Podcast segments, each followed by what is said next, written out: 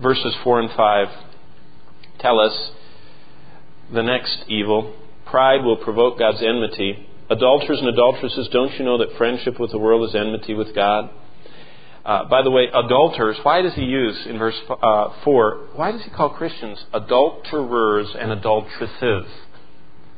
What's very interesting, what he says is, in fact, you might want to turn back there. If you keep your finger here, look at 2 Corinthians chapter 11. Interesting thought that you ought to think about your Christian life in spiritual terms of marriage. 2 Corinthians 11. This is what Paul says in 2 Corinthians 11 verses 1 and 2. Oh, that you would bear with me a little in my folly. Indeed, you do bear with me. Here's verse 2 For I am jealous for you with a godly jealousy. Now, we're going to see a little bit later in this verse that the Spirit of God jealously yearns within. See, it's the same context as chapter 11 of 2 Corinthians. Verse 2 For I have betrothed you to one husband. You know what Paul said soul winning was and leading people to Christ? It was betrothing people to Jesus Christ. When you lead someone to Christ, they become engaged to Jesus Christ. They're going to marry him someday.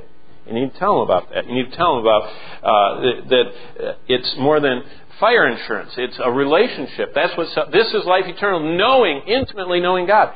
But he describes it as, "I have betrothed you to one husband."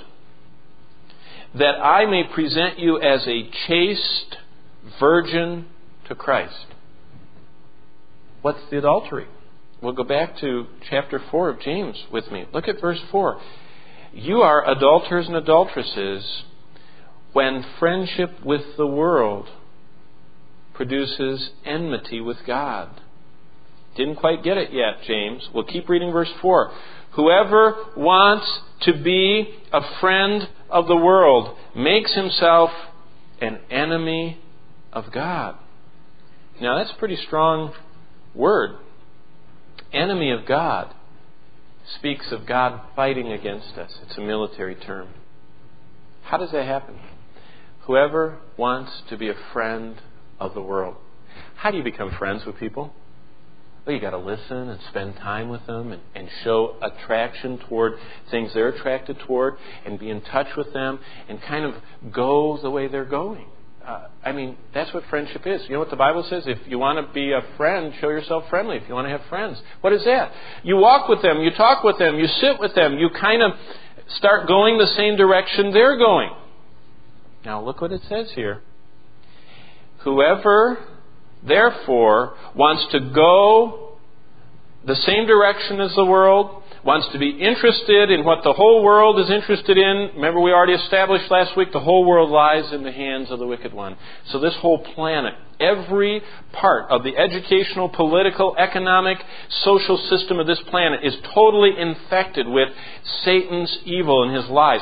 And if we want to love that and get in step with that and go in the same direction with that and spend time with that, God says when you choose that, it's committing spiritual adultery, number one. And number two, it makes us God's enemy because He said you cannot walk in step. Amos 3 3 says, Can two people walk together except they be agreed? If we walk in friendship with the world, we have to agree with the world.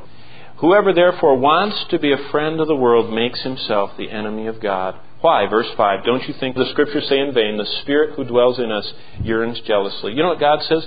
I want you to be thinking about me. I want your eyes to be set above. You are engaged to me. Why do you keep putting your eyes on and getting in love with this place, this planet?